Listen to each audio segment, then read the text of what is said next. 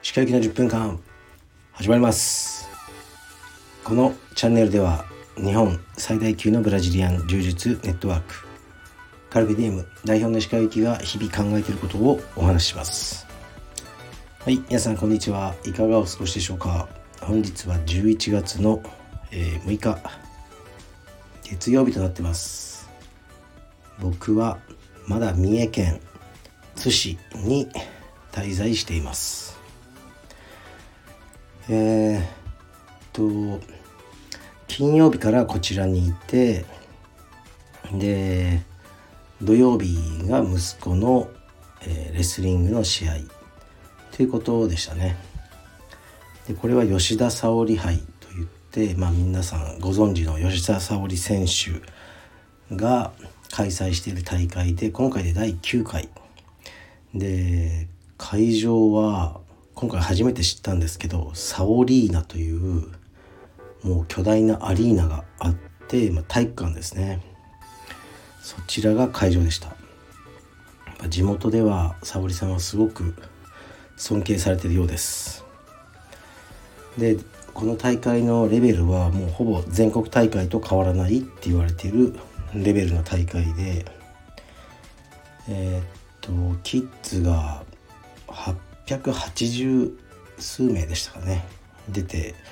かなり大きな大会でした。で息子は1年生2年生が合同の部で体重が2 5キロ以下ということでこれは全階級で一番大きなあのブラケットでしたね。43名の選手がいました。で、まあ、試合は土曜日でしたね。で土曜日に3回勝ったら日曜日の準決に進むっていうような形式だったんですけど。であのまあ計量始まって計量がね9時ぐらいにやったんですけど試合は13時過ぎもう2時ぐらいでしたかね。かかなりその間で、うん、集中力切れて疲れてでさらに試合が怖いというのもありぐずったりいろいろ大変でしたね。もうこっちが疲れましたね。で試合が始まりました。でとねまあこの試合最初から硬かったんですけどいきなりタックル取られたりあもういつもの感じかと思ったんですけど、まあ、途中でなんか意識変わったのか急に動き良くなってタックル取ったりあと投げですね四つに組んでからがなぜか強いんですよねうちの息子は。で四つに組んでからの、まあ、背負い投げ、えー、や、まあ、大腰など決めてでとね10点差がつくとテクニカルフォールで終わりなんですけど惜しかったですね。もう少しで10点の差がつく。10えー、っとね13対4で勝ちました。で、ね、今まで2回大会に出ててこの前。もう両方かなりね圧倒されて負けててで息子のモチベーションも相当もう厳しいところになってたんで僕も結構ねきつかったんですよね。この試合負けたらもうまたねモチベーション下がるんじゃないかって。まあモチベーション下がっても励まして絶対にやめさせることはないんですけどこの作業がもう疲れるんですねとにかく。でうちの息子はなんかねうん結構繊細なんですよ。でねでも勝てて、嬉しいっていう気持ちはもちろんありますけど嬉しいというよりももう安心したっていう気持ちでしたね。で息子ももちろん大喜びで帰ってきてでまあ抱きしめましたね。本当に安心した。まあおめでとう。嬉しかったですね。でやっぱり先生ですね。僕のそのイランイランレスリングクラブの先生に本当に感謝しますね一番手がかかる子だと思うんですけど あの、まあ、厳しくそしてまあ愛を持って毎日指導してくださって、まあ、他人の子をねこんな風にあの扱えるなんてすごいなって思いますね。でも先生は当に優太が試合終わって帰ってきたらすぐに「優太あの時の足は?」ってもう指導が始まってましたねすぐに。あれはね引かないとダメだよっていう、まあ、そこが本当に先生らしいなと思いましたね。まあ、先生もでも後からあの感動したよって言ってくださってて嬉しかったですね。でまあとにかくね今回1回勝てればいいと思ってたんでもう今回の遠征の目的は、まあ、達したなっていう感じでちょっと気が抜けちゃったんですけど、まあ、勝ったからには、えーね、次の試合が来るわけで。で1時間後ぐらいに2回戦が始まりました。2回戦目はかなり背の高い子で手足長くてでうまかったですね。クルもまあうまくて、まあ、倒されたりして、えー、最初のピリオドが終わった時点で4対1で負けてましたねまあ、これはきついなと思ってま30秒の休憩の後 第2ピリオドの2分間が始まってでもう相手の子は多分勝ちパターンで3点勝ってるから全然入ってこないですねタックルに。で、まあ、うちの息子は入ろうとしても長い手足で突き放して、ね、サークリングで逃げるっていう感じになっててわこれは参ったなと思ったんですけどやっぱそこでもうあの先生の鬼の怒号でとにかくもう言うと「入れ入れ入りまくれ」という指示を得て息子ももう無理やり入りまくってで四つで組んだんですよね。で四つで組んだ瞬間にまいけると思いましたね。でそこで反り投げがまあ大腰ですかね。投げて背中からつくと3点なんですねキッズは。3点。でそのまま抑え込んで、まあ、大人だったらフォール。で終わりなんですけど子供の場合は3点入るんですね。でまた3点。という感じで追加してで結局最後もうギリ。7対6で勝ちましたね。これは本当にもう、まあ、ラッキーな面もあったし息子の意外な頑張りを見てあの驚きました。でチームメイトのみんなも喜んでくれて、まあ、すごく嬉しかったですね。で息子また帰ってきて「お前2回も勝ったのすごいな」ってって言って あのな褒めましたねやっぱり1年生と2年生って相当体格が違くてもう大体勝ち上がってるのは2年生なんですよね1年生はほとんど、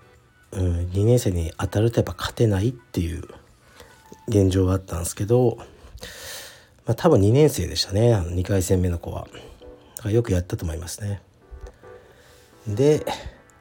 3回戦になったんですよね。で3回戦の子はちょたまたま見てたんですよねその試合を。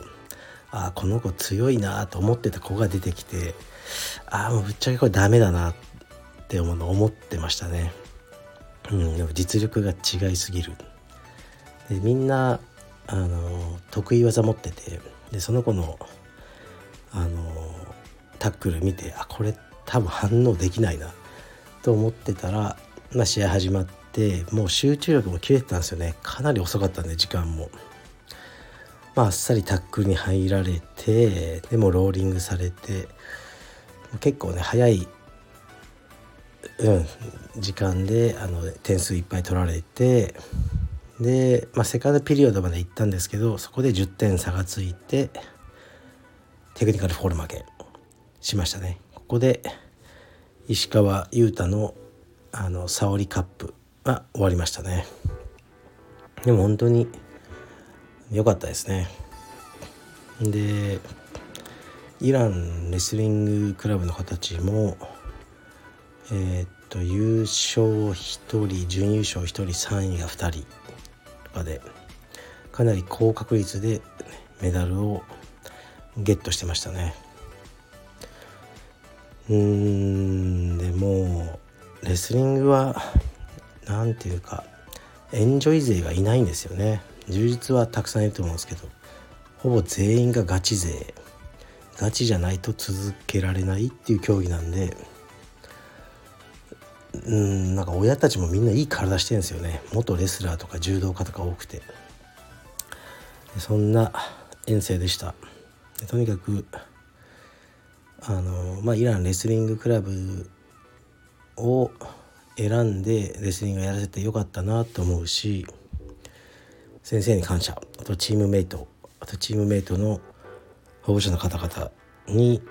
あの感謝してます。僕も何らかの形で貢献していただけねいければなって思ってます。で大会の2日目の後にねあの保護者の皆さんと子どもたちも一緒に、まあ、居酒屋みたいなとこ行ってご飯食べてお酒飲んだり、まあ、僕は飲まなかったんですけどしてたんですけどあのまあこれレスリングのレスリングだけじゃなくて、まあ、何か真剣に子供に習い事をやらせてる親にしかわからない悩みみたいなのをこう吐露してみんなで慰め合うっていうような感じでしたね。基本的にここまでの激しい練習っていうのを低学年とかが自分から進んでやるってなかなかいないんですよね。ほとんどの子はやりたくないと思いますゲームとレスリングどっちがいいって言ったらまあゲームっていうのがまあ普通だと思いますね。うんまあ、お菓子を食べたいかそれともこちらのプロテイン飲みていかって大体お菓子じゃないですか。だから、まあ、子供がやりたくないっていうことを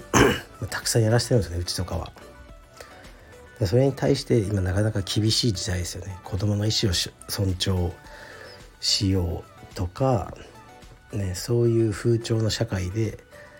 まあ、結構大変ですよね。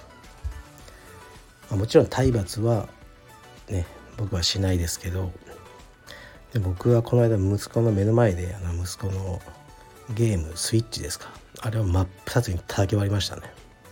まあそのね詳しくはまたいつか話してもいいんですけど